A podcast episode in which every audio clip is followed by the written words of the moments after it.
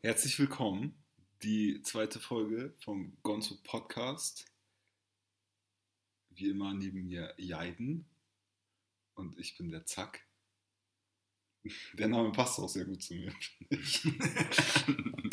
ähm, Auch wenn er völlig random ausgewählt ist. äh, können wir direkt äh, mit der wichtigen Frage starten, ob es möglich ist, mitten in einem äh, Weltkrieg einen Präsidenten auszutauschen? Eigentlich nicht. Eigentlich nicht, ne? Nicht möglich. Ähm, jetzt die Frage, wie schnell müssten die den Koffer von Trumps Anwalt auspacken, die Sachen auswerten und äh, Trump in Handschellen ähm, aus dem Weißen Haus führen, um das zu verhindern? Den Weltkrieg. Ähm, ich glaube, sie müsste schnell sein. Ich glaube, Mad Dog Mattis ist jederzeit bereit, so einen Weltkrieg anzufangen. Ich glaube, er hat da keinen Bock drauf. Und ich glaube, dieser Nee, Mensch nein, ist nein, nein, ich- vernünftiger Mensch. Ja, ich glaube, der hat Bock auf Krieg, er aber ist der hat bereit. nicht.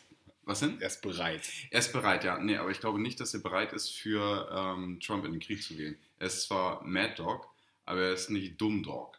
Und ähm, hast du das mitbekommen, wie er sich in letzter Zeit öffentlich geäußert hat? So, äh, wenn Trump immer irgendeinen Scheiß erzählt hat und er dann öffentlich sich äußern musste dazu.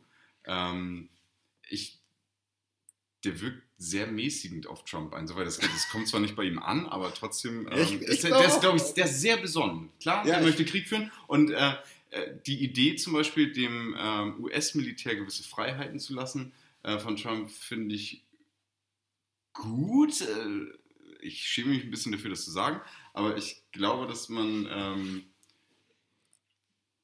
Krieg führen muss. Also Men Menschen führen Kriege. Ähm, sobald ähm, der erste Staat gegründet wurde, hatte dieser Staat Grenzen. Dann gab es daneben den nächsten Staat und dann hat man gegen den Staat Krieg geführt. Mhm. Nein.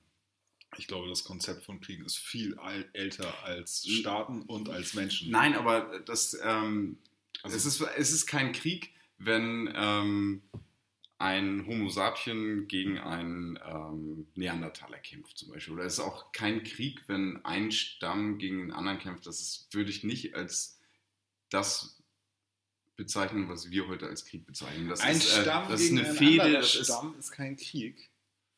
Doch, ich so sagen. Es können auch grö große Stämme sein. ja. Ja, also, Also, du meinst, man Krieg. braucht kein Territorium für Krieg. Ja, Territorium hast du ja irgendwie da, wo du bist. Wo, da, wo du mit deinen Waffen die ganze Zeit wohnst, seit vielleicht längerer Zeit, vielleicht seit Generationen, das ist ja dein Territorium. Das muss nicht rechtlich, völkerrechtlich oder wie auch immer rechtlich definiert deins sein, um Krieg zu führen. Das kann auch sehr praktisch einfach deins sein. Du sitzt mit deinem Clan an der Quelle und jemand anderes braucht diese Wasserquelle auch. Das, Das ist ein Scharmützel oder ein, ein Gerolle oder irgendeine Form von Beef. Aber, ja. aber den ersten Krieg gab es, glaube ich, als, als es den ersten Staat gab. So. Also Krieg ist tief in der menschlichen Seele verwurzelt. So. ja. Hat es immer gegeben, wird es immer geben. Kann man doof finden, wenn Menschen sterben? Finde ich doof, wenn Menschen sterben. Ähm, aber die Illusion, dass es irgendwie so eine friedliche Welt gibt, finde ich irgendwie sehr ja, weltfremd eigentlich. Und unrealistisch. Findest du, dass es Menschen gibt, die ein Problem darstellen, das man nicht anders lösen kann, als sie umzubringen? Nochmal bitte. Glaubst du, dass es Menschen gibt, die durch ihre Existenz, dadurch wie sie sind, ein Problem darstellen? Und dieses Problem sich nur lösen lässt, indem man diese Menschen tötet. Also, dass es andere Wege, dieses Problem zu lösen, wie äh, diese Menschen zu vertreiben, einzusperren. Ja, einzu Zu kontrollieren in einzusperren, zu kontrollieren, umzuerziehen oder so, dass das alles nicht funktioniert und oder den Hoffnungen und Perspektiven geben, dass das alles nicht funktioniert, das ist eigentlich nur Das ist praktisch, eine unglaublich schwere Frage. nur übrig bleibt, sie umzubringen. da habe ich mir noch nie Gedanken drüber gemacht. Ähm, Der erste Teil dieser Frage, gibt es Menschen, die ein Problem darstellen? Ja, gibt es auf jeden Fall. Ähm, also ich würde jetzt mal von, von mir ausgehen, so, ne? Ähm, und von jemandem, der, also jetzt sagen wir mal, mein Nachbar. Mein Nachbar ist wirklich so der, wenn das der garstigste Mensch wäre und so weiter und so fort und der meine Familie bedrohen würde und so weiter, ähm, kann ich das nicht sagen. Es, ich glaube, das ist dann so eine Sache, gehe ich weg oder mache ich das? Und ähm,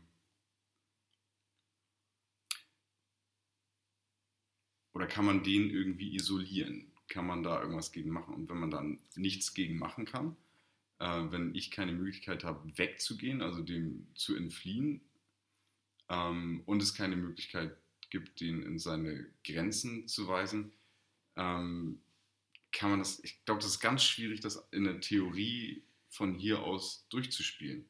Ähm, Ich finde das äh, richtig Beispiel, ist, dass du dass, deinen Nachbarn umbringen willst, auch vielleicht ein bisschen deplatziert. Aber, also ich kann das nicht so nachvollziehen. Aber ein anderes praktisches Beispiel. Äh, es gibt irgendwo in Syrien so Zellen von IS-Kämpfern, die aus der ganzen Welt angereist sind, um, Entschuldigung, um da einen islamischen Staat, ein islamisches Reich aufzubauen. Also, ich kann mir vorstellen, dass in der Geschichte des IS an der Seite des IS irgendwelche Stämme und Familien gekämpft haben aus irgendwelchen politischen, strategischen Gründen. Was ist denn mit so richtig coolen Oh, Gefängnisinseln? Ich denke, es wäre möglich, es wäre wahrscheinlich nicht möglich, äh, die aus äh, so einem besetzten Gebiet, also den IS, der ein Gebiet besetzt hat äh, und dabei Minderheiten tötet, Menschen versklavt und umbringt und andere Grausamkeiten begeht, es ist nicht möglich, die so zu isolieren und von anderen zu Menschen zu trennen, ohne dabei jemanden umzubringen. Das heißt, eigentlich ist die Frage damit beantwortet. So. Dass es nicht möglich ist, ähm, ein wirklich extrem subversives Element oder jemand, der wirklich unglaublich böse ist und anderen Menschen unglaublich böse, ungerechte Dinge antut, auszuschalten, ohne dass dabei jemand zu Schaden kommt. Ich glaube, das ist nicht möglich. Und da ist die Frage, ähm, geht einem das was an oder geht einem das nichts an? Also, Also wahrscheinlich geht einem das irgendwas an, weil es gibt ja so, ähm, ja, Demokratie ist gar nicht das richtige Wort, nicht Demokraten, sondern irgendwie, ähm, Menschenwürde. Ja, Menschenwürde, Menschenrechte, wenn die verletzt werden, so, ähm, muss man dann dagegen vorgehen. Ja. Ähm, andererseits entsteht dadurch auch immer wieder neue Gewalt. So, dann kommen, werden da ähm, Familienmitglieder von Unbeteiligten ähm, getötet, die werden dann äh, scharf gemacht darauf, äh, auf die, äh, die die Menschenwürde verteidigen, ähm, loszugehen und dann, es ist immer eine Spirale, es, es hört ja nicht damit auf, es ist ja dann nicht vorbei, sondern äh, das ist ja im Menschen so tief verwurzelt, dass man sich gegenseitig umbringen muss und Krieg führen muss, ähm, dass das ja niemals geklärt ist, eine Situation, sondern es wird immer ein Unbeteiligter in Mitleidenschaft gezogen und der ist äh, eine Form von Resonanzkörper, die dann irgendwas tut.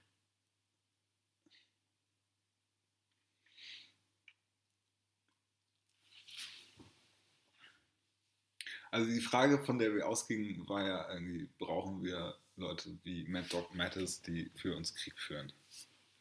Und äh, ich, meine persönliche Meinung ist, dass es Menschen auf dieser Welt gibt, die du nicht mehr irgendwie umerziehen kannst oder so, die einfach komplett zerfickt sind in ihrem Kopf. Also zum Beispiel so Taliban, die als kleine Kinder in so Taliban-Schulen geschickt wurden, in Madrasas irgendwo in Pakistan, denen man die ganze Zeit irgend so einen scheiß Islam eingeprügelt hat, die man dann bewaffnet hat und sie dann benutzt hat, um im Nachbarland, in Afghanistan, irgendwelche geostrategischen Ziele für einen umzusetzen, von denen die selber nichts mitkriegen. Die sind einfach nur extrem darauf aus, irgendein Reich aufzubauen, was islamischen Regeln entspricht, so wie denen das verkauft wurde, wie der Islam zu sein hat,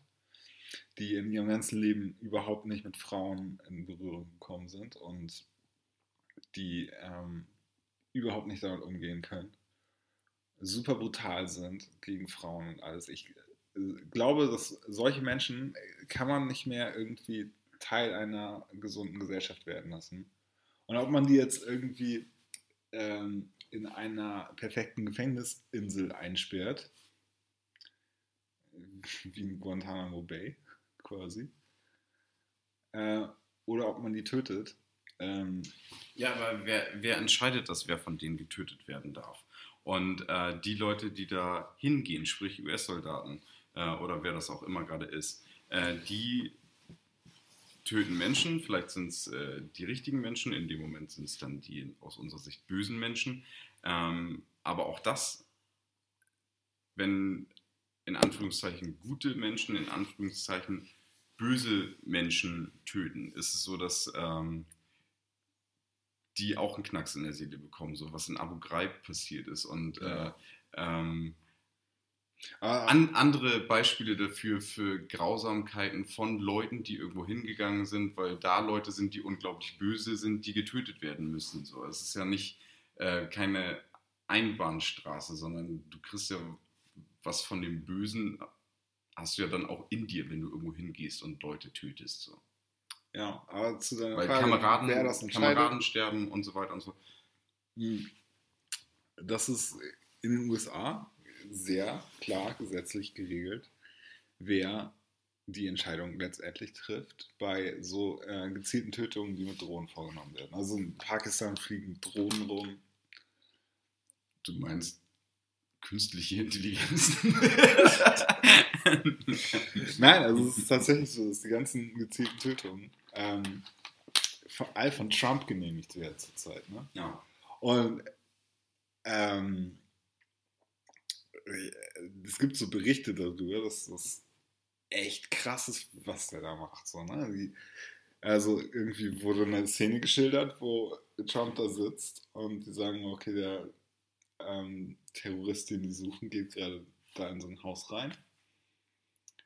Und Trump so, ja, feuern. Und die Soldaten sagen, das dürfen wir nicht. Das sind zu viele Zivilisten, das ist gegen unsere eigenen Regeln. Wir müssen warten, bis er irgendwie von seiner Familie weg ist. Und diese Militärs dann Trump erklären müssen, dass die lieber noch ein bisschen warten, diese Rakete loszuschicken, um nicht die Familie des Terroristen mit wegzubomben. Das ist total witzig, weil ähm, das in veränderter Form, so wie das Wikileaks-Video die, beiden Hubschrauberpiloten. Ähm, so, irgendwie der Typ, der eine Kamera in der Hand hat. So. Ich kenne das Video. Ähm, ja, krasses Video, ne? Das ist übelster Shit. Ja. Äh, interessant, interessant war, als dieses Video geleakt wurde, war es richtig hart verschlüsselt, irgendwie mit so einer 256-Bit-Verschlüsselung, die man eigentlich nicht knacken kann. Und Wikileaks hatte dann dieses verschlüsselte Video und die wussten, das war etwas sehr Wichtiges und wollten das unbedingt sehen. Und man konnte dann seine Rechenpower denen zur Verfügung stellen. Und das haben weltweit alle möglichen Leute gemacht. Auch Universitäten mit so richtig großen Rechnern. Ist Wikileaks eigentlich der verlängerte Arm des FSB? Mittlerweile schon, glaube ich.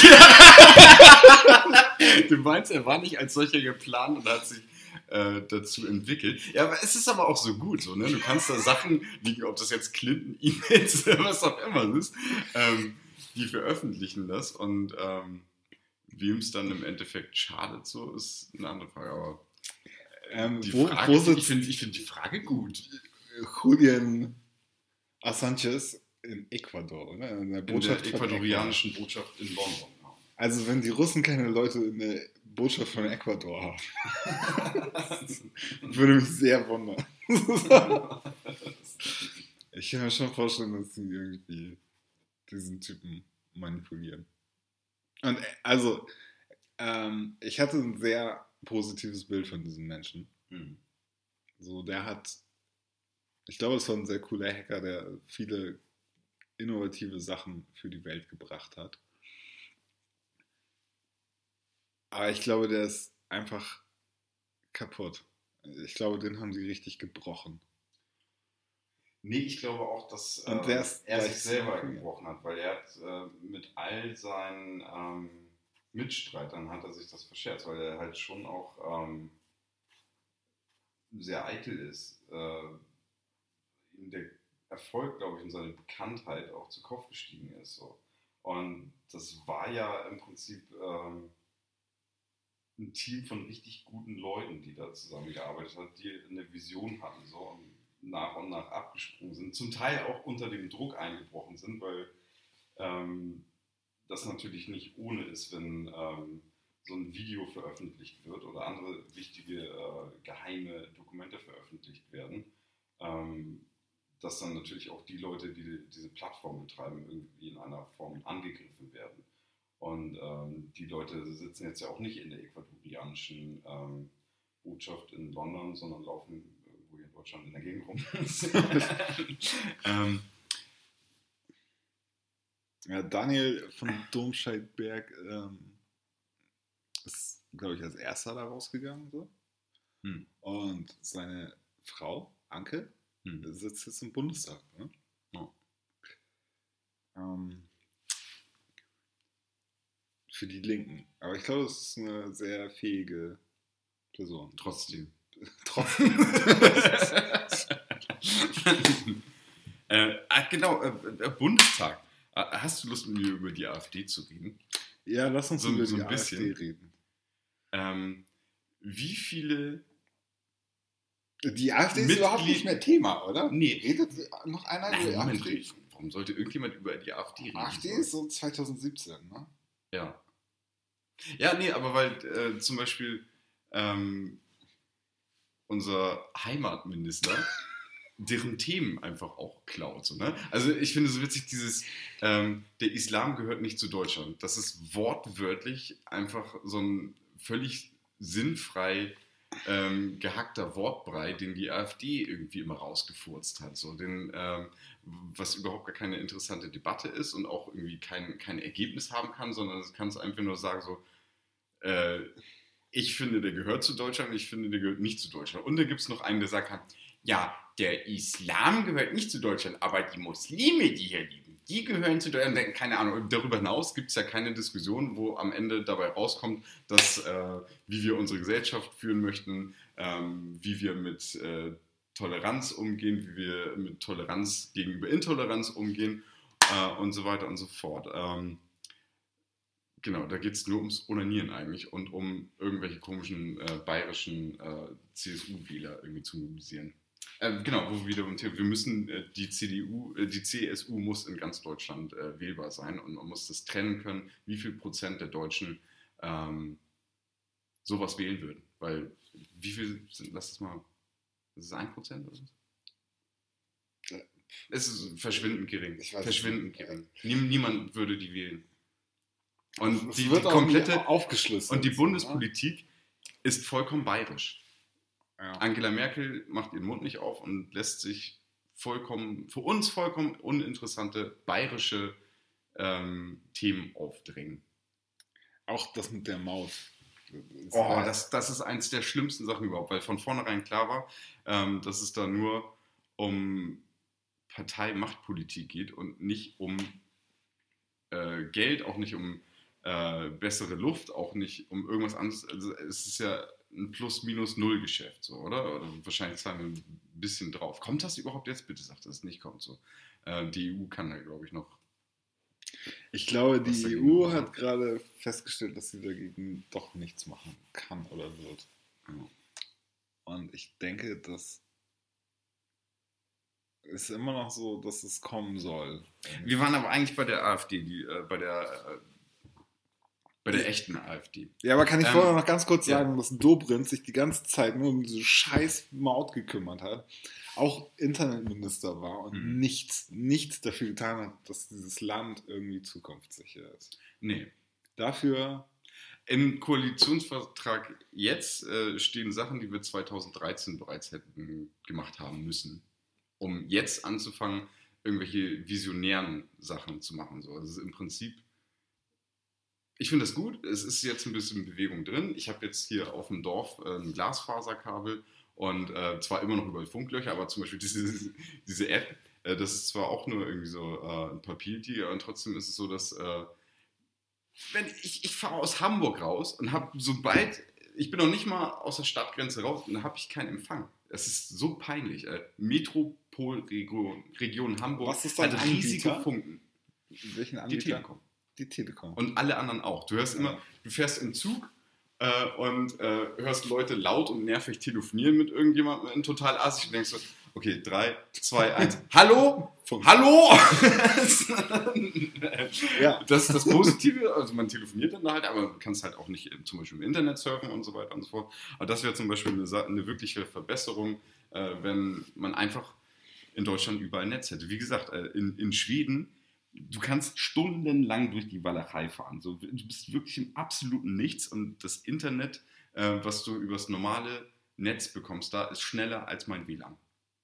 Das ist unglaublich beeindruckend Ja. und so peinlich für Deutschland. Und Rumänien hat ein besseres Funkennetz und ein besseres Glasfasernetz. Äh, und es ist einfach, es ist zum Schreien. Ja. Und die Leute, ich, ja, das Problem ist halt einfach so, ähm, dass die wissen, dass wir viel zu faul sind, um auf die Straße zu gehen äh, und dass äh, irgendwie diese äh, AfD und äh, diese russischen Bots sich mit anderen Sachen beschäftigen einfach. Die, die, dem, die interessieren sich da überhaupt gar nicht für. Lass uns über die AfD reden. Die AfD, ja. Wie viel Prozent der AfD-Bundestagsabgeordneten äh, waren vorher in der NPD? Oder allgemein, von äh, wie viel Prozent äh, der AfD-Mitglieder waren vorher in, in, in der NPD? Ah, nicht so viel. Es gab, Ich, es gibt, ich glaub weiß nicht, aber die, die ziemlich die, viele AfD-Mitglieder und in der NPD waren nie so viele. Die Schnittstellen sind sehr groß, glaube ich. Also ich glaube auch so eher von diesen Leuten, die dann ähm, im Bundestag sitzen zum Beispiel, da würde ich so einen höheren Prozentsatz ansetzen. die Weißt vorher in der NPD waren. Ja? Nee, nee, ist eine offene Frage. Du weißt es auch nicht. Ich weiß es auch. Jamie muss es googeln. Ähm, aber auf jeden Fall gibt es da ganz krasse Verbindungen. Und äh, von den Leuten, die in der NPD waren, ist wohl ein erheblicher Anteil ei- eigentlich beim Bundesverfassungsschutz. Jeder siebte. Jeder siebte. Super. Und äh, von diesen siebten Leuten ähm, sind jetzt welche in der AfD. Genau, und die sitzen jetzt im Bundestag. Ja. Und machen die Geheimdienstkontrolle. Genau, das ist richtig Super. gut. Das ist voll gut. Ähm, die MT NPD finde ich so, eigentlich ist die NPD viel witziger so, ne? Weil ähm, die damals von einem Verfassungsschutz-V-Mann mitgegründet wurde, dem über Jahrzehnte 300.000 Euro umgerechnet jetzt gezahlt wurde, der auch gesagt hatte, so, die NPD konnte nur so lange überleben, weil der Staat die die ganze Zeit finanziert hat. Und da hat er explizit diese 300.000 äh, Euro aufgeführt, ähm, womit er halt die ganze Zeit äh, die NPD äh, quasi äh, am Laufen gehalten hat. Da war noch mehr vom Verfassungsschutz im, im Führungsgremium der NPD. Sehr, sehr witzig. Das Also ist nur aufgefallen durch das NPD-Verbotsverfahren, äh, durch das letzte, ähm, wo er enttarnt wurde. Dafür hat er sogar die, ähm, den Verfassungsschutz und die Bundesregierung, äh, glaube ich, äh, verklagt. So, auf jeden Fall. Ähm, Das vorletzte, das war das vorletzte Verfahren. Stimmt, das ne? vorletzte, ja. Und da war die Aussage, die können das äh, nicht fortführen, das NPD-Verbotsverfahren, weil die nicht mehr auseinanderhalten können, wer ein V-Mann ist und wer nicht ein V-Mann ist und dass sie eigentlich glauben, dass fast alle V-Männer sind. Man kann nicht eine Partei als verfassungswidrig erklären, wenn Schlüsselpositionen dieser Partei vom Staat gesteuert werden. nee. Ähm, das ist ein bisschen absurd. Und viele Leute kritisieren das ja auch. Ich weiß Kritisieren nicht, was. Also ich finde den Unterhaltungswert finde ich großartig. kritisieren, dass so viele Leute vom Verfassungsschutz in der NPD sind und dass die NPD überhaupt erst gegründet wurde durch den Verfassungsschutz. Aber es gibt ein großes Argument, was immer aufgeführt wurde gegen das Verbot der NPD. Ja. Und Dass sie zwar, dann in den Untergrund gehen, dass dass man die so besser ähm, kontrollieren kann. ja genau, dass die da irgendwie schön zentral organisiert sind, dass du sehen kannst, wer ist da Mitglied und wer nicht. Und du das sehr gut beobachten kannst, vor allen Dingen auch, wenn du diese Organisation aufgebaut hast. Ja, Deswegen- eigentlich vom Ding her ist es sogar nämlich eigentlich gar nicht so doof, die Idee. So, ne? Weil wenn die Führungsriege komplett vom Verfassungsschutz, also eigentlich ist so abwegig nicht, das machen zu wollen. Weil wenn die Führungsriege durchsetzt ist äh, von Verfassungsschutzleuten und die im Prinzip alles, was ihre Untergebenen, halt diese ganzen äh, ohne Haare, äh, die äh, mit Bomberjacken und Baseballschlägern und Springerstiefeln durch die Gegend laufen, im Prinzip nur machen, so, Sachen machen können, die die absegnen. Natürlich ähm, ist immer so das Schwierige, ähm, wie viele Straftaten oder welche Straftaten darf so ein Verfassungsschutz ähm, Beamter, was, was darf der überhaupt so? Wie viel darf der? Ich sind will- wir immer noch bei der NPD oder sind wir schon beim Thüringer Heimatschutz? Waren wir schon beim Thüringer Heimatschutz? Wir waren noch nicht beim Thüringer Heimatschutz, aber bevor wir dahin gehen, ich habe eine Verschwörungstheorie, die Ja. ich mir selber ausgedacht habe. Ja, schieß los. Eigentlich habe ich nur welche, die ich irgendwo im Internet gefunden habe, aber Ja. diese habe ich selber, selber mir ausgedacht. Und zwar, ähm, die AfD ist ja nicht nur ein Sammelbecken für alte NPD-Kader, sondern auch so die Partei quasi für diese Montagsdemos und Pegida Ja. und diese ganzen Bewegungen. Ja. Und meine Theorie ist, dass diese Bewegungen hart gesteuert werden von russischen Staatsmedien, also Nicht nur Staats- und so. Nicht Staatsmedien, sondern Staatsorganen. Und ich glaube, das Und ist, britischen. ja, ich glaube, für die Briten ist das nicht so ein Nebenschauplatz. Oder Vielleicht nicht mehr, aber Ah. Es war auf jeden Fall massiv für, die, für den MI6. Äh, da waren auch äh, einige Aktionen und einige ähm, V-Leute vom äh, MI6 bzw. Agenten, die die deutsche Nazi-Szene unterwandert haben.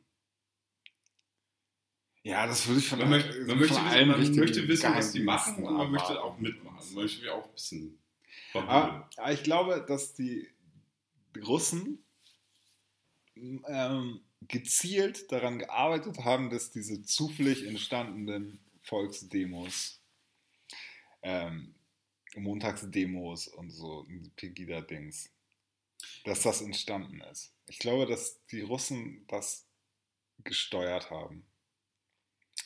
Und ich kann mir vorstellen, dass da richtig viele russische Agenten in der AfD sitzen. Ich kann mir sogar vorstellen, dass die im Bundestag sitzen. Aber ganz ehrlich, die sind doch alle vernetzt, die neuen Rechten zusammen mit Russland. Marine Le Pen hat einen harten Draht nach äh, Moskau. Ähm, Ja, aber nicht nur das. Also nicht nur, dass dieses Narrativ die ganze Zeit gefüttert wird, dass der Westen eigentlich äh, viel schlimmer ist als. Du meinst, dass die persönlich- was ja, was ja komisch ist. So. Ne? Wenn ich ein nationalistischer Nazi wäre, so, dann wäre ich gegen Russland.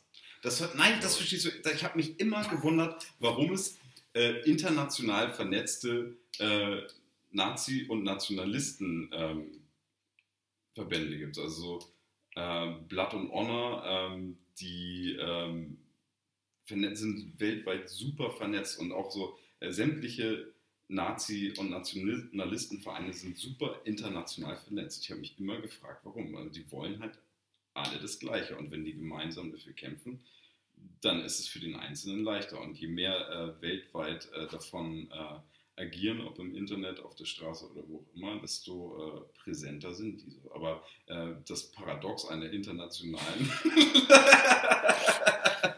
nationalistischen, faschistischen Vereinigung, wo unterschiedliche Länder äh, sich vernetzen und äh, das ist das ist merkwürdig. Da, da dreht sich bei mir alles im Kopf, aber irgendwie habe ich das so einigermaßen verstanden jetzt, das, was die damit bezwecken wollen.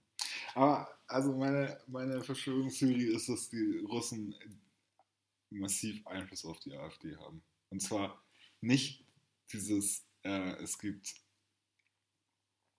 äh, dieses Narrativ und ähm, die sind da irgendwie verbunden, sondern wirklich, dass der Geheimdienst da Möglichkeiten hat, das zu steuern und zu finanzieren und zu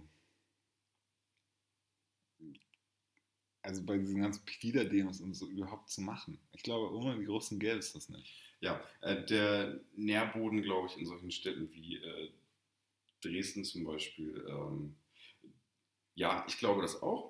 Ich glaube es auch, dass es äh, gesteuert ist, ähm, zum Teil von äh, russischen Staatsorganen.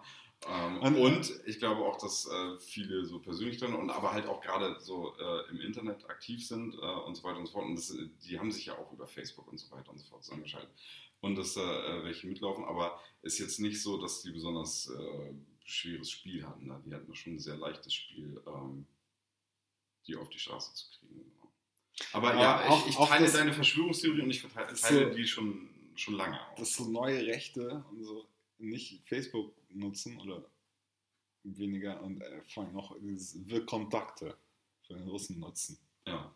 Also V-Kontakte geschrieben. Ja. Ähm, das ist ein bisschen auffällig alles. Hm. Und das ist überhaupt nicht so Kern der Debatte eigentlich. Ne? Wie Nee. sehr mischt sich Russland äh, innerdeutsche ähm, Diskussionen oder so ein? Hm. Und die Zustimmungswerte für die ähm, AfD sind konstant erschreckend hoch. Ich habe neulich eine Aufstellung gesehen über die Sympathiewerte von den, ähm, vom Kabinett, von Ja. den wichtigen Darstellern der Politik gerade. Und das war so geordnet von am beliebtesten und bis zu am unbeliebtesten. Und die hatten alle negative Werte. Also selbst, die beliebtesten Politiker hier haben so krasse negative Werte. Jetzt? der beliebteste Poli- Politiker zurzeit ist, ich glaube, diese Bildungsministerin, die vorher überhaupt keine Politikerin war und die keiner kennt. Ist aber auch super. Ja, Ja, die ähm, war Stadtteilbürgermeisterin von Neukölln. Und äh, ich habe letztens ein, ähm, ein Doku gesehen, beziehungsweise so äh, einen Beitrag gesehen ähm, darüber, wie die Rüttli-Schule jetzt funktioniert. Und äh, die ist jemand, der glaube ich, sehr pragmatisch ist, wenig ideologisch ist und Lösungen sucht. Und äh, zwar für Probleme, die äh, auf uns alle demnächst auch zukommen werden, glaube ich so. Und ähm, die Rüttli-Schule war krass in Verruf. Da wurden ähm, Nicht-Muslime massiv angefeindet, äh, Lehrer angespuckt. Du, du Fotze hast mir gar nichts zu sagen. So. Ähm, da gab es krass viel Gewalt. Niemand hat da irgendwas gelernt im Unterricht, sondern die sind da einfach nur hingegangen, um irgendwie auf dem Schulhof Drogen zu verkaufen und sich gegenseitig auf die Fresse zu fahren und die Lehrer fertig zu machen. Und, ähm, War das bei uns anders? Also ich habe nicht die Lehrer fertig gemacht, aber die Rüttli-Schule ist keine Hauptschule. nein. Was, Ja. was ist die Ich Rüttli-Schule? glaube, es ist eine Gesamtschule. Du kannst auf der Rüttli-Schule, äh, Jamie, ähm, kannst du Gymnasium machen. Also, warte mal ganz kurz. Äh, kannst du Abitur machen, Entschuldigung. ich kann nicht gleich. Du musst, äh, Jamie, Also- du musst das googeln. So. Rüttli-Schule. Ähm, und zwar, Also diese Politikerin ist beliebt und du sagst zu Recht. ja, das, was ich. So, das ist eine Gemeinschaft. Am unbeliebtesten war Jens Spahn, Rüttli Ober. was ich auch okay finde. Ja, das finde ich auch okay. Der größte überhaupt. Das kann nicht angehen, so. Das geht wirklich gar nicht so. Also, Das, ja. ähm, mir hat eine Frau, der ich sehr nahe stehe, neulich gesagt, sie findet es überhaupt nicht in Ordnung, wenn Männer überhaupt irgendeine Meinung zu Themen wie Verhütung oder Abtreibung oder so haben. Es geht die einfach überhaupt nichts an. Doch, das geht Ich- mich was an im Sinne von so, ich mische mich da nicht ein. Ich bin der Meinung, dass eine Frau das Recht haben sollte, wenn sie ein Kind nicht möchte, ähm, dass sie dann ähm, das abtreiben kann. Und das ist eine der schwersten Entscheidungen, die äh, ein Mensch, ich sage nicht nur eine Frau, die ein Mensch treffen kann. Man macht das nicht einfach so. Und dieses äh, Gesetz, äh, das, das Werbeverbot äh, für Abtreibung, das ist kein Werbeverbot, das ist ein Informationsverbot. Es geht nicht darum, dass äh, jemand sagt, ey, komm vorbei, zwei Abtreibungen zum Preis von einem, sondern das ist äh, ein Mensch, der in einer absoluten Notsituation ist, sei das äh, irgendwie, der ist noch zu klein und zu dumm äh, und äh, sollte kein Kind in die Welt setzen oder wurde vergewaltigt und möchte kein Kind in die Welt setzen. Das Kind möchte vielleicht auch gar nicht auf diese Welt kommen. So. Und ähm, insofern geht mich das natürlich was an. Ich möchte da mitdiskutieren. Ich möchte meine Meinung dazu sagen. Und äh, ich bin der Meinung, dass äh, jede Frau in Deutschland das Recht haben soll, das zu machen. Man sollte das ähm, eine tolle Informationspolitik dazu machen, so, ähm, hey, damit macht man keinen Spaß. Das ist, äh, ich weiß nicht, wie man das, ähm, ob man das irgendwie jetzt von so einer christlichen Perspektive äh, betrachten soll. Wann ist das Leben, wann ist das nicht Leben so und äh, ab, ab wann hat es ein Recht zu leben und so weiter und so fort. Ähm, ich glaube, dass da wenig Leute ähm, so unbedarft angehen an das, an das Thema. Und jemand, der zu blöd ist, um ein Kondom zu benutzen, so, und äh, dann schwanger wird ähm, und das Kind dann nicht möchte, möchte man dieses Kind dazu zwingen, indirekt, mit dieser Mutter, die so doof ist, dass die nicht verhüten kann und aber auch das Kind nicht möchte, soll man die dazu zwingen, äh, dieses 14-jährige Kind, das von irgendeinem Dulli äh, in besoffen und sich noch nicht mal daran erinnern kann, äh, geschwängert wurde oder was auch immer, soll man die dazu zwingen, dieses äh, Kind aufzuziehen und soll dieses Kind gezwungen werden, äh, bei der Mutter aufzuwachsen, die das Kind nicht möchte? Bist du der Meinung? Nein. Ja. Genau. Ja, ich und, finde- und warum sollen wir keine Meinung dazu haben dürfen? Jeder Mann darf seine Meinung dazu äußern. Und, ähm, aber man, wir dürfen nicht einer Frau unsere Meinung dazu aufdrängen, wie sie das zu machen hat, sondern äh, das muss, also was ist denn die, äh, die Position der FDP dazu zum Beispiel? Das würde mich mal interessieren, so, weil äh, Wir sind, also ich, ich spreche für uns, für die FDP.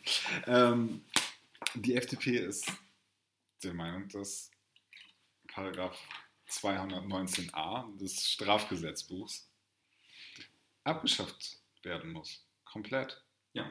Und wir, äh, die FDP hat der SPD angeboten, ähm, wenn die SPD der Meinung ist, dass sie dieses Gesetz abschaffen will, dann unterstützt die FDP sie dabei. Die Grünen würde sie auch dabei unterstützen. Ja. Die SPD könnte das jederzeit machen, hat sich aber für die Große Koalition entschieden. Ja. Und das macht es nicht. Ich finde Ähm, viele meine- liberal, meine liberale Meinung Punkte so, ne? total wichtig. Ganz kurz ein, ein Punkt nochmal. Ich muss deiner Freundin in einem Punkt recht geben. Und zwar schwule Männer. Schwule Männer dürfen sich nicht darüber äußern, ob eine Frau oder was eine Frau mit ihrer Gebärmutter macht. Die, die haben da, und wenn das irgendwelche Minister sind, schon gar nicht. Die haben da nichts zu, zu sagen. Schwule Männer sollen sich da raushalten. Punkt aus. Ja, das finde ich auch. Also ich finde, ein heterosexueller Mann ist mit diesem Problem konfrontiert. Ja. Wenn du mit einer Frau Sex hast, kann es sein, dass irgendwas komisch ist, die Pille nicht wirkt, äh, das Kondom reißt, äh, du nichts von beiden verwendet hast. Das stimmt. Was auch du, immer. bist, du bist ein Vater von dem Kind. Ähm, Und das auch ist- wenn du es nicht aufziehst. Es kann sein, dass du in eine Situation kommst, wo eine Frau von dir schwanger ist, du dich freust, du das Kind haben willst und die Frau das abtreiben lässt. Äh, Diese ganzen Szenarien sind möglich. Äh, Ich bin der Meinung, dass das in erster Linie ähm, ein, oder nein, ich bin der Meinung, dass die letztendliche Entscheidung darüber bei der Frau liegen muss, äh, dass Männer aber auch äh, eine Meinung zu diesem Thema haben dürfen. ja, nicht nur eine Meinung, sondern ähm, Aber wie du, eine wie Form du von sagst, schwule Recht. Männer haben in ihrem normalen Leben damit überhaupt nichts zu tun. Man kann einem anderen Mann ohne Kondom in den Arsch ficken und es wird nicht die Situation entstehen, dass sie sich dann entscheiden müssen, ob sie das Kind behalten oder nicht. Das ist, Das ist eine Thematik, mit der die sich nicht auseinandersetzen und auch nicht sollten. Genau, wenn er sich damit auseinandersetzt, dann ist das auf so einem theoretischen, ethischen, auf so einer abstrakten Ebene. Das betrifft nicht seine Lebensrealität. Und ich finde, ich finde es unglaublich verstörend, dass ein Mann, der homosexuell ist, eine Partei unterstützt, die so krass gegen Homo-Ehe und gegen all das ist. Und ich finde es, ich finde es auch, also ich, ich kenne solche Menschen, auch wunderbare Menschen, nette Menschen, liebe Menschen. Äh, aber ich finde es verstörend, wenn Homosexuelle christlich sind. Es, Ja, in, der Bibel, in der Bibel gibt es Stellen, die kann man nicht anders verstehen, als dass man Schwule umbringen soll, weil sie schwul sind. Und ich bin nicht der Meinung, dass man Schwule umbringen soll, weil sie schwul sind.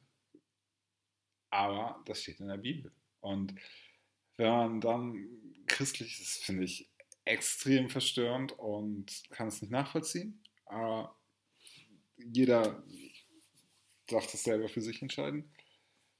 Aber dass Jens Spahn irgendwie für Frauen entscheidet, ob die abtreiben dürfen oder nicht. Oder ob sie darüber informiert werden, wo sie abtreiben lassen können. Welche Konsequenz hat das denn so? Ähm, es gibt das Werbeverbot in Anführungszeichen. Völlig falscher Name für dieses Gesetz, weil es ist ein Informationsgesetz. Und warum sollte man sich in Deutschland nicht über etwas informieren dürfen? Welcher Arzt zum Beispiel eine Abtreibung? Darum geht es ja im Prinzip, oder? Habe ich das richtig verstanden?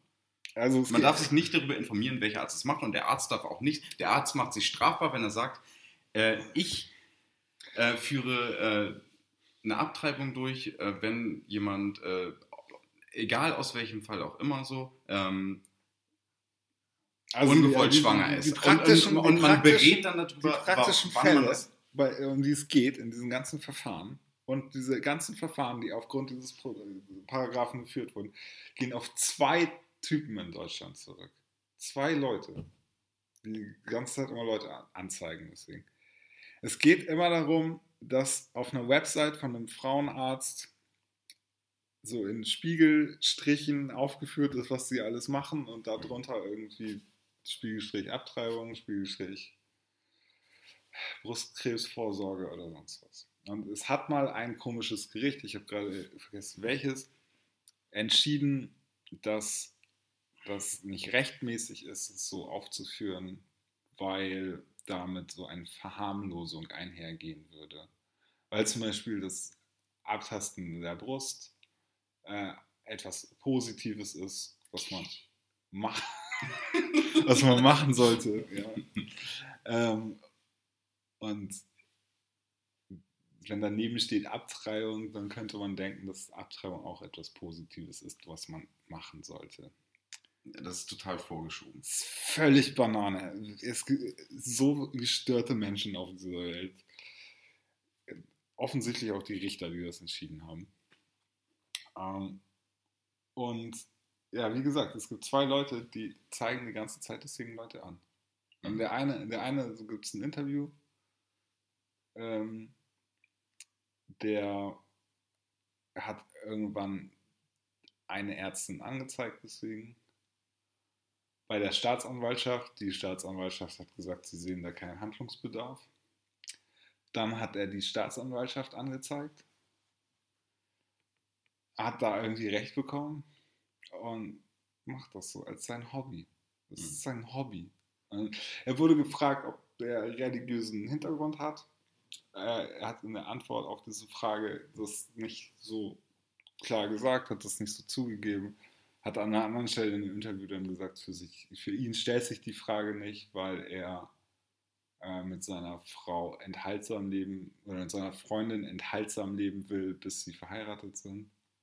Also ich Oh denke, Gott. der muss einen religiösen Background haben. Und Oh ich möchte nicht, dass solche Menschen irgendwie Frauen terrorisieren. Das ist so, Ja, aber das ist Problem so ist, schlimm, dass wenn, wenn Eine christliche, wenn christliche Parteien. ja. Das ist die stärkste Kraft in Deutschland, ist eine christliche Partei.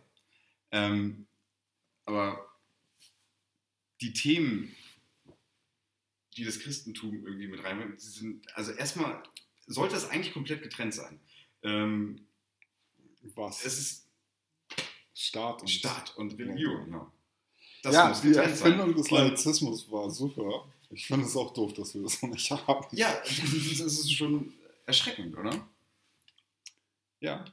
Genau. Ähm, so der einzige Punkt, wo ich sagen muss, ähm, also gar nicht mal so aus ideologischen Gründen so, aber ähm, wir dürfen uns nicht da so drauf einschießen, aber es ist ja einfach nur ein Gespräch. So, ähm, Homo-Ehe. Wenn zwei Schwule heiraten, Ja. Das wiederum, also das muss man sagen, da haben die sich enthalten. So, ne? Es ist so, die haben den, den Antrag durchgehen lassen und haben äh, sich dann enthalten, die CDU, oder? Und wurden überstimmt. Alle anderen waren so, yeah, Schwule dürfen heiraten. Oder? Nee, War's so? Nee, nee, nee. Teile aus der CDU haben dagegen Nee, stimmt, genau. Ähm, die, der Fraktionszwang wurde aufgehoben. Das war es. Ja, genau. Ja, das war es, genau. Ähm, und Schwule dürfen jetzt heiraten. Jens äh, Spahn hat das schon gemacht. Genau. Ja. Da ist er nicht so konservativ. So, ne? ähm, das heißt, Nö, das diese- betrifft ihn ja auch so. Genau, persönlich. ja. Also diese heilige christliche Aber ganz, ganz ehrlich, ich glaube nicht, der Ehe. dass. Guck doch mal Jens Spahn an. Dem ist doch scheißegal, ob du was abtreibst oder nicht. Das ist dem doch das ist dem völlig wurscht, das ist ein, ein Aufhängerthema. Und es geht ja auch nicht darum, äh, diese Themen äh, zu sprechen, wobei das äh, vor der Bundestagswahl tatsächlich ein Thema intern war. Ähm, dem geht es einfach nur, dass seine Fresse die ganze Zeit in den Medien ist. Weil er möchte der nächste neue, ähm, also der Nachfolger von Angela Merkel werden. Und ähm, muss dafür tendenziell, und das ist ja, das ist so diese Trump-Logik, ne? Je mehr, je präsent jemand ist, je präsenter jemand ist, je bekannter jemand ist, ähm, je mehr der in den Medien ist, desto eher wird er ähm, Also, Führer dieses Landes. Und Nein, das- Jens Spahn betritt gerade eine Bühne, die viel zu groß für ihn ist. Äh, Natürlich, aber er das, das, scheitert, das hat er selber doch noch nicht gecheckt und der ist auch super er unbeliebt. scheitert massiv daran. Er ist, genau, er ist mega unbeliebt. Er wird nicht annähernd so aus wie Trump. Und, das ist überhaupt gar nicht sein, ähm, sein Aufgabenbereich. Das ist auch so ein Running Gag, so, ne? Immer zu sagen, so, was er gerade macht und nichts davon hat irgendwie mit Gesundheit zu tun. Ja. So. Ähm, dass er sich die ganze Zeit über Hartz IV und so weiter, das sind Themen, die gehen ihm gar nichts an. Der soll sich über unser verficktes Gesundheitssystem, äh, der soll sich damit beschäftigen. So. Das, Ähm. das ist aber so, so zerfickt, dass niemand, der sich damit beschäftigt, irgendwie Lorbeeren ernten wird. Ganz ehrlich,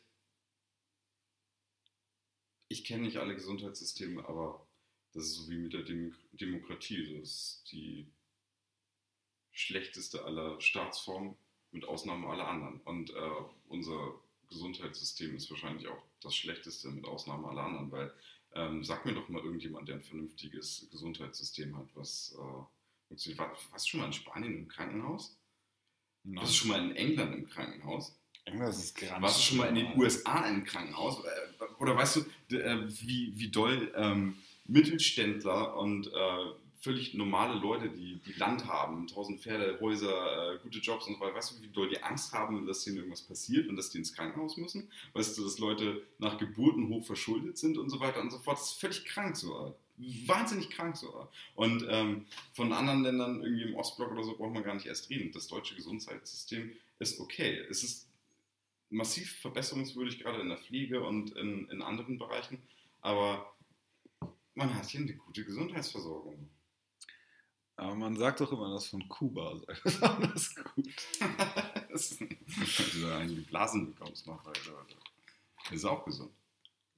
Ja. Nee, ich glaube, einfach so, äh, so kommunistische Länder hatten traditionell immer super äh, Gesundheitssystem.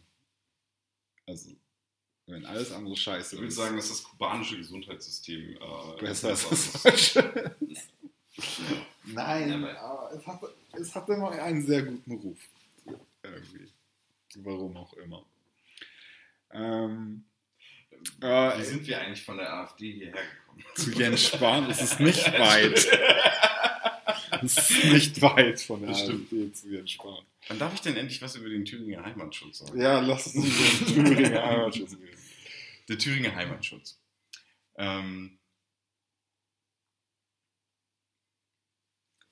Jetzt musst du aber auch was Großes sagen. Jetzt muss ich was Großes sagen. Warum? In dem Umfeld des Thüringer Heimatschutzes äh, sind so Uwes rumgelaufen. Ja, okay. Der Thüringer Heimatschutz war massiv unter Beobachtung des Verfassungsschutzes. Ja. Ähm, die beiden Uwes Ja. zusammen mit so einer anderen komischen Ossi-Tante werden als der NSU betrachtet. Punkt aus. Das sind halt drei. So, ne? Das sind drei Punkt aus. Ja. Ja. Ähm, Und Das- Geist. das ist, wir haben eine richtig coole ähm, Hollywood-Actionfilm-Geheimdienst-Story. Das war mir gar nicht so bewusst. Ähm, irgendwie NSU, ähm, dass das ein Thema war, ist äh, leider schon einen Moment her so.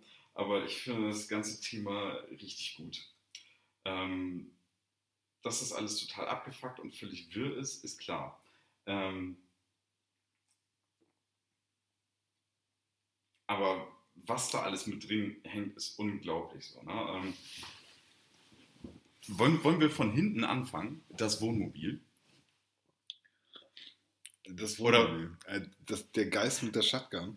Ja. Tot. Also- Nazis laden nichts nach. Ja, Toten laden nicht nach, genau. Ja. Soll man damit anfangen? Oder Äh, halt so, lass dass, uns- dass der NSU, also das sind 120 Leute im Umfeld dieser, dieser uns- drei Personen, die angeblich äh, der NSU sind. Davon, reden. Lass uns damit anfangen. okay. Da ist ein Wohnwagen und in diesem Wohnwagen sind überdurchschnittlich viele Uwes. Z- Zwei Uwe. Ja, und, und Waffen. Und eine Jogginghose. Handgranaten. Und die Polizeipistole von Michel Kiesewetter.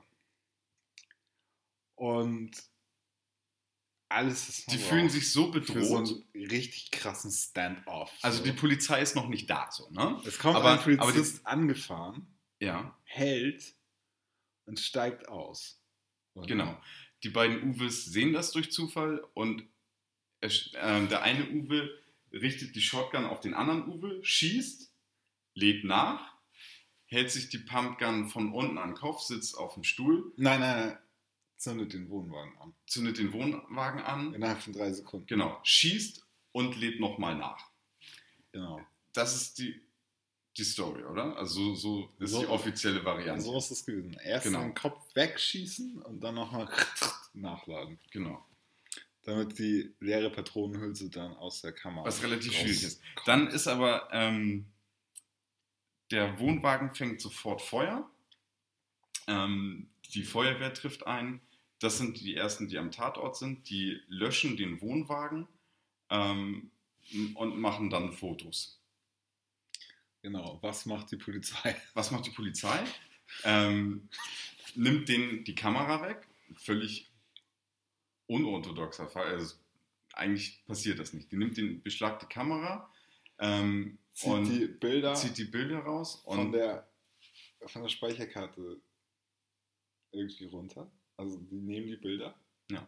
Die, die Bilder sind auch nicht mehr aufgetaucht danach. Ne? nee, genau und geben denen die ähm, löscht, löscht die Karte. Und wenn du, so eine, wenn du so eine Karte löscht, dann schreibt das Programm nur irgendwie von dieser Speicherposition Nummer 1 bis Speicherposition die letzte gelten die Daten als gelöscht. Man, du darfst da wieder drauf schreiben. Ja. So. Wenn man diese kleine Information auf der Karte verändert, kann man die Daten, die da immer noch sind, wiederherstellen. ja Es sei denn, jemand überschreibt diese Karte mit neuen Informationen. Also Ja. 10101010.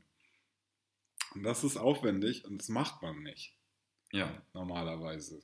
Die Polizei macht das aber und gibt die derart gelöschte Karte dann der Feuerwehr zurück. Ja, also es ist, wenn man sich damit beschäftigt, kriegt man Angst. Oder? bitte haben Sie einen Moment Geduld dieser Podcast wird in wenigen Sekunden weitergehen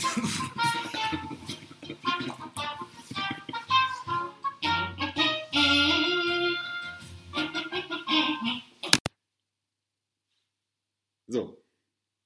Leute. Also. Der thüringische Heimatschutz. Die, wo waren wir? Wohnwagen der Wohnwagen, Wohnwagen. Ähm, die Polizei beschlagnahmt die Speicherkarten der Feuerwehr Ähm, das alles, das sind alles so Details, das ist alles völlig wust so, aber ähm, die sichern den Tatort nicht, ähm, bocken diesen Wohnwagen auf. Ähm, ich glaube, das ist irgendwie, eine, weiß nicht, was das für ein Winkel ist, 20 Grad oder so. Ähm, bocken das auf, die Leichen, die Waffen, alles fällt durcheinander und das wird in eine ungeschützte Halle ähm, irgendwo hingestellt und wird da über Nacht hingestellt. So. Aber davor äh, auch noch irgendwie wichtig für, für die Feuerwehrleute unter unseren Zuhörern. Äh, die haben der Feuerwehr nicht gesagt, dass da Nazi-Terroristen drin sind, die möglicherweise noch leben. Und Handgranaten. Handgranaten, Sprengstoff, irgendwas, dass sie überhaupt keine Ahnung haben, was da drin ist. Nur, dass da so ein Wohnwagen brennt. Ja. Aber das wussten die ja auch nicht. Woher sollen die das denn vorher gewusst haben? Die Polizisten? Ja, bevor der Brand gelöscht wurde. Die wussten ja nur, dass da zwei Bankräuber drin sind. Also sie wussten nicht, dass das Nazi-Terroristen waren. Offiziell nicht, nein. Aber inoffiziell muss doch einer von denen da reingegangen sein und mit der Shotgun erschossen haben. Ich komme da nicht mehr hinterher. Also, was ich gerade meinte, es macht einem Angst. Umso mehr man sich damit beschäftigt, umso mehr macht dieser Fall einem Angst, weil man sieht relativ schnell, dass die offiziellen Versionen, die von den Behörden kommen, so einfach nicht stimmen können. Ja. Besonders krass finde ich den Fall auch ähm, das Internetcafé in, ich glaube, Heilbronn war es, oder? In Heilbronn wurde äh, Frau Kiesewetter. Achso, okay, genau. Äh, da, genau, aber äh, das Internetcafé, weiß nicht, wo das war. Wo auch immer es war. Ähm, das ist ähm, der im Nachhinein, glaube ich, der, so mit der krasseste Fall, weil da war, nach, da war nachweislich im, im Hinterraum ein Verfassungsschützer während ähm, der Internetcafé-Besitzer erschossen wurde. Äh, der Typ kam raus, ist, glaube ich, 1,95 Meter groß, äh, kann angeblich nicht sehen, dass auf dem Tisch äh, Blut ist, auch nicht, dass der Typ dahinter tot liegt, so was relativ offensichtlich war, legt er 50 Cent hin und geht raus. Ähm, der wurde auch vorgeladen und äh, musste aussagen und so weiter und so fort. Alles, was diesen Fall betrifft, der wirklich unglaublich abstrus ist, wurde vom Verfassungsschutz ähm, als so geheim eingestuft, dass unsere Enkel nicht wissen dürfen, was da passiert ist. 120 Jahre später Genau. ist zur Veröffentlichung. 2134 darf jemand äh, fragen, was da passiert ist. Ja. Genau. Aber bis dann sind die Akten, glaube ich, irgendwie verschwunden. Ja, geschreddert, ne? Schreddert man die nicht dann irgendwie? Wie im Fall eines Ich Amri. glaube, die werden dann noch traditionell verbrannt im Kaminzimmer.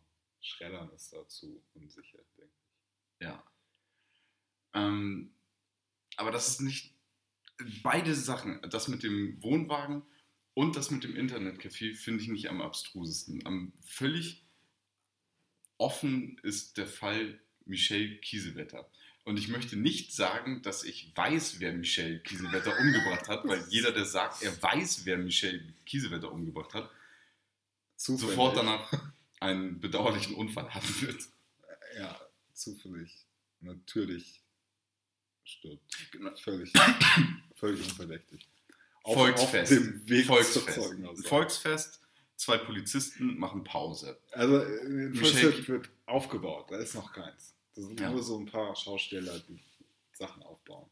Zwei Ja. Polizisten, die da eine Raucherpause machen, auf einem Parkplatz rumstehen. Der eine hat seinen ersten Tag direkt nach der Polizeiausbildung. Ist das so? Ja. Oh, scheiße. Fängt ja gut an. Michelle Kiesewetter war, glaube ich, einfach eine junge Polizistin, nicht besonders unerfahren und nicht besonders erfahren. Ich glaube, sonst hätte sie keinen Azubi in die Hand bekommen. Die aus dem gleichen Dorf kommt wie dieses NSU-Trio. Ne? Ja, das weiß ich nicht. Auf jeden Fall wurden beide erschossen. Angeblich während der, wegen der Waffen. Ähm, richtig interessant ist, dass ähm, Beate Zschäpe ausgesagt hat in ihrem eigenen Prozess, dass die beiden Uwes ihr gesagt hätten, sie hätten die Polizisten umgebracht, um an die Waffen zu kommen. Ähm, was völlig wild ist. Das ist unglaublich wild, ja. Das hat sie gesagt. Und das macht diesen ganzen Fall noch viel schlimmer, so weil ähm, völlig klar sein. Also die hatten ein riesen Arsenal an Waffen. Die hatten Pumpguns, Handgranaten, jede Menge Schusswaffen, äh, etc., etc., etc. Die, alle die automatisch selber nachladen. ja, äh, die hatten in ihrem Umkreis circa 120 äh, Personen, mit denen die direkt äh, kommuniziert haben, von denen die Waffen bekommen haben, von denen die Sprengstoff bekommen haben, von denen die eine Unterkunft bekommen haben, von denen die Informationen bekommen haben, äh, die mit denen die Videos geschnitten haben, die den Autos, Jobs, alles besorgt haben, wovon ein Großteil nachweislich und äh, die, ähm, die Namen sind bekannt, vom Verfassungsschutz waren. Ähm, das heißt, die haben keinen Bedarf an Polizeiwaffen gehabt, mit denen man auch eigentlich keine, keine Banküberfälle, man braucht keine Polizeischusswaffe, um äh, damit einen Banküberfall zu begehen, wenn man Handgranaten, Pumpguns und alles Mögliche hat. Das heißt, das ergibt für mich persönlich überhaupt gar keinen Sinn. Du hattest irgendwie mehr Informationen dazu. Also dann wurden sechs Täter wurden ähm, beobachtet. Das ist auch so, in, also da hat die Polizei tatsächlich ihren Job Es gemacht. Die haben, die haben ermittelt, die haben ermittelt in dem Fall. Die Polizei hat ermittelt. Die regionale Pazo äh, Polizei ähm, aus Heilbronn, Ja, die erstmal äh, an dem Tag erstmal zwei Kollegen verloren hatten. ja. Und nicht wussten, wie brisant dieser Fall ist. Haben tatsächlich den Ja. Fehler gemacht zu ermitteln, ja. Und auch so ein bisschen ihre Arbeit da gemacht. So.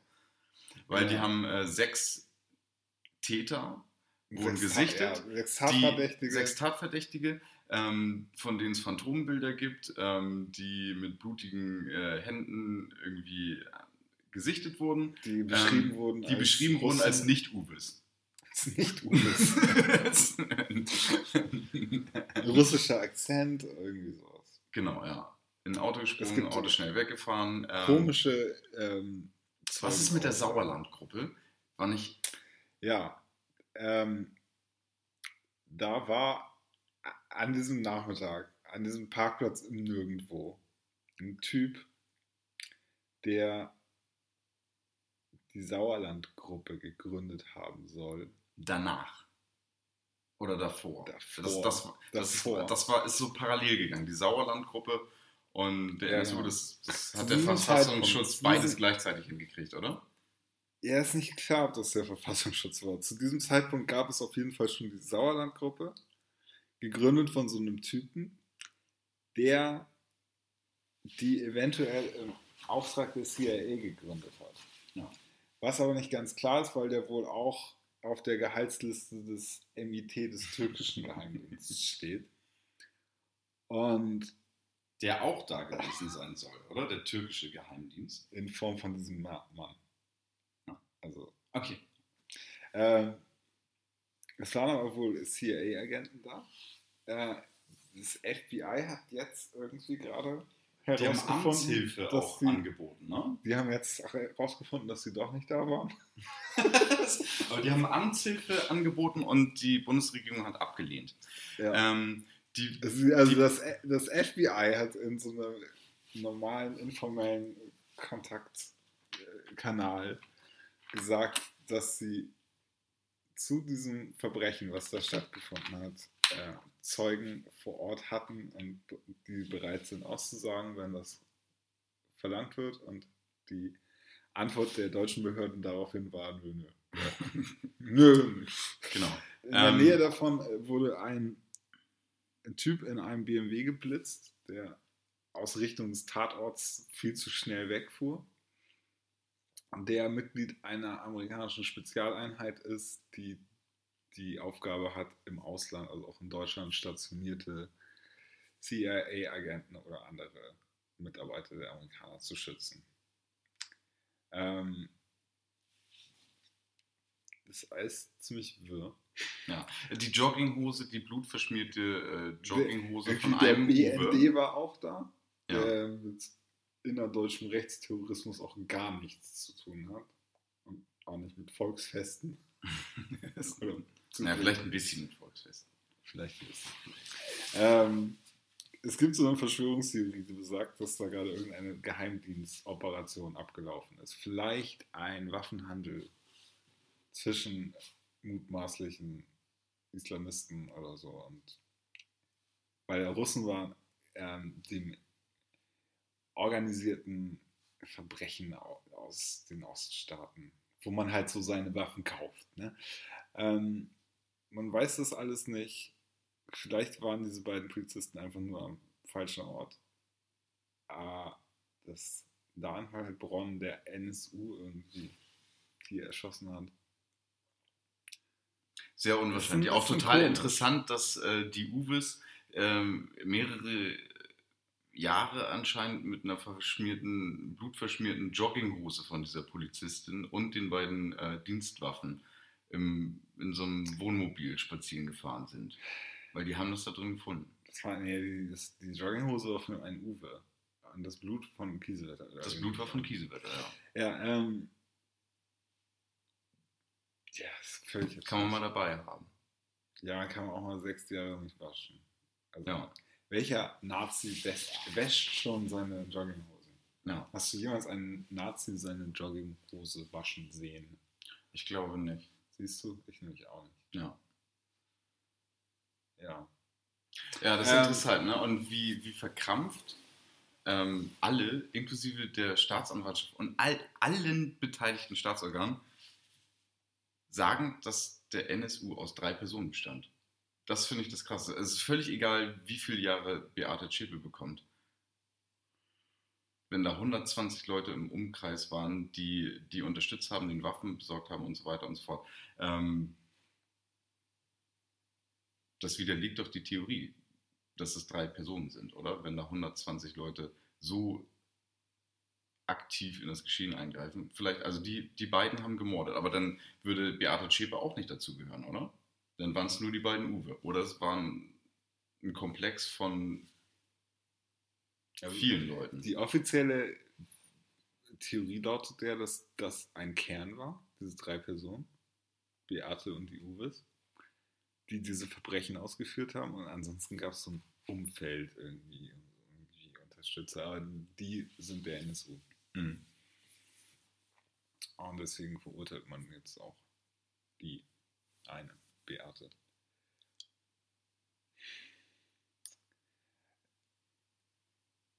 Ja, also wie gesagt, ich habe überhaupt keine Ahnung. Was Die, die gelaufen toten ist. Zeugen, wir, haben, wir sind nicht genauer auf die toten Zeugen eingegangen vom Fall Michel Kiesewetter. Ja. Was wiederum, ähm, Ich könnte das jetzt so aus dem, aus dem Kopf auch nicht, nicht, nicht sicher sagen. Ich kann darüber rumlabern, aber ich würde viel falsch sagen, glaube ich. ja, das ist richtig, aber Lass uns, lass uns dieses Thema vielleicht verschieben. Erstmal nur festhalten, dass dieser Staat komisch ist. Ah, ich mag diesen Staat. Ich, ich finde Deutschland super. Ich, ich mag die Geschichte auch. Es ist furchtbar traurig für die Angehörigen, aber so als unsere einzige richtig krasse Geheimdienst-Hollywood-Story ist es auch wiederum irgendwie interessant. Warum dürfen wir sowas nicht auch haben? Ich glaube, wir finden noch andere tolle Hollywood-Stories geheimdienstmäßig, oder? Also, Ja, ja, ja, vielleicht. Curveball? Kennst du die Geschichten Curveball? Hieß Nee. der so? Dieser Iran, der Iraker, der dieses, diese Stories sich ausgedacht hat. Ja, ja, Mobilen ja, richtig gut. Massenvernichtungswaffen. Herstellungslaboren. Irak, ja, super. Richtig gut. Ja. Ähm, lass uns Das ist lustig, wie, wie Geheimdienste sich teilweise einfach selber beschäftigen, so, ne? Indem die irgendjemand irgendwas fragen, der denkt, oh cool, die wollen irgendwas wissen, ich weiß zwar nichts, aber irgendwie kriege ich ein Zimmer und ein Bett und Geld und Ja, die, die wollen wissen, dass es da welche gibt und dann sage ich denen, dass es da welche gibt und ich, glaube, ich glaube, es ist allgemein Hauptaufgabe einer jeden Behörde, die Aufgaben, die sie haben, zu, erweitern. zu erweitern, zu schaffen oder also, sich Arbeit zu beschaffen. Also, lass, uns, lass uns einen kleinen Themenbreak machen. Ja. Ich habe äh, eine Kategorie und zwar Scam der Woche. Also ähm, es geht dabei um Kryptowährung. Es, geht dabei, es gibt ein tolles Netzwerk, eine Blockchain, die heißt Ethereum. Und darauf kann man Ether haben. Ether ist die Währung und gleichzeitig auch ähm, ist ein, ein kleiner Anteil von Ether Gas und man braucht Gas, um zum Beispiel Überweisungen zu machen. Man kann auf dieser Blockchain aber noch andere Sachen haben, andere Tokens. Und wenn man die auf dieser Blockchain hat irgendwie, dann hat man eine Adresse, einen sogenannten Public Key. Und dazu gehört ein Private Key. Mit diesem Private Key kann man das Geld da drauf, also Ether oder die Token oder so, verschicken. Man braucht diesen Private Key, um Sachen davon wegzuschieben. Und jetzt hat so ein Typ in so verschiedenen Telegram-Gruppen oder irgendwelchen Foren irgendwie rumgelabert, dass er irgendwas nicht hingekriegt hat und hat da sein Private Key auch in diese Gruppen gestellt. Also nicht nur diesen, nicht nur die Adresse, den Public Key, sondern auch den Private Key, um diese Sachen zu benutzen. Und Leute haben sofort darauf geguckt und haben gesehen, in diesem Wallet, also bei dieser Adresse, liegen Tokens im Wert von 5000 Dollar. Aber da ist kein Ether. Und du brauchst Ether, um diese Tokens wegzuschieben, zum Beispiel in dein eigenes Wallet zu verschicken. Und dann haben die da Geld drauf überwiesen und das wollte der. Und dann haben die da Ether in dieses Wallet geschoben, um diese Ether zu benutzen, um diese Tokens da wegzuschieben. Nur um dann zu sehen, dass der Typ ein Skript geschrieben hat, dass sobald da Ether drauf ging, die sofort in ein anderes Wallet überwiesen ist. Und das haben Leute gemacht. Viele Leute haben da kleine Ether-Beiträge drauf geschrieben, um den Typen abzuziehen. Ne? Die, die wollten ihn ausrauben. Aber dann war ihr Geld weg. Und man kann genau sehen, wie viel Geld er damit gemacht hat. Das war nicht so viel, ein paar hundert Dollar. Aber super, richtig gut. Also das, das die witzigste Methode, Leute auszunehmen. Finde ich bisher. Und ähm, wir wollten in diesem Podcast auch immer wieder John McAfee würdigen. Ja. Quasi als Kategorie, was macht John, F., John McAfee gerade? Und ähm, er hat ein Interview gegeben, wo er erklärt hat, dass er, wenn er einen Tweet raushaut, wo er einen bestimmten, eine bestimmte Cryptocurrency-Währung irgendwie lobt oder ein Projekt irgendwie lobt, was immer dazu führt, dass der Preis davon massiv ansteigt, äh, dass er 105.000 Dollar dafür nimmt. Also für 105.000 Dollar kannst du John McAfee dazu bringen, dein Shitcoin irgendwie zu probieren. Ja, nicht nur das. Er wettet doch dann auch mit da drauf, oder? Zusätzlich. Ja, glaube ich schon. Aber ich weiß nicht, ob das wirklich so ist. Also, ob das stimmt, was er sagt. Ich auch nicht. Weil vielleicht sagt er nur, es sind 105.000 Dollar, um dann Leuten zu sagen, ey, eigentlich ist das mein Preis, aber für, für dich mach ich es für 60.000. Witziger Typ auf jeden Fall. Fertig Ja. durchgeknallt. Vielleicht Aber lustig, Parodie. dass Leute trotzdem noch auf den hören. So. Ja, aber man sieht bei diesem ganzen Markt auch, dass Leute auf Leute hören, die denen Hoffnung machen. Irgendwie. Also zum Beispiel, äh, die verkaufen so ein Produkt, ähm, BitConnect, wo alle Leute sagen, das ist ein Pyramidenschema und das ist Abzocke und das, das kann nicht funktionieren. Ähm, die vertreiben aber dieses Produkt und die sagen, wenn du, wenn du da dein Geld rein investierst, bekommst du jeden Tag so und so viel Gewinn daraus. Und jeder kann sich ausrechnen, es kann nicht funktionieren.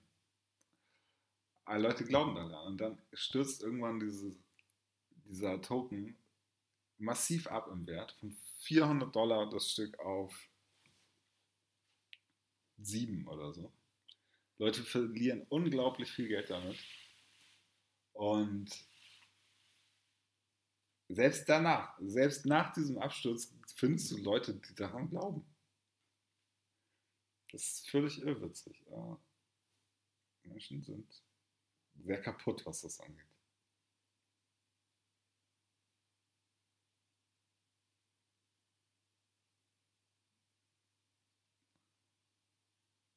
Das war's, oder? Ich denke schon. Nächstes Mal die Fastenverschwörung. Ja, wir nehmen auch Themenwünsche entgegen, oder? Von uns. Von unserer großartigen Test-Zuhörerschaft. Unbedingt. Okay, alles klar. Gut. Dankeschön guten Nacht.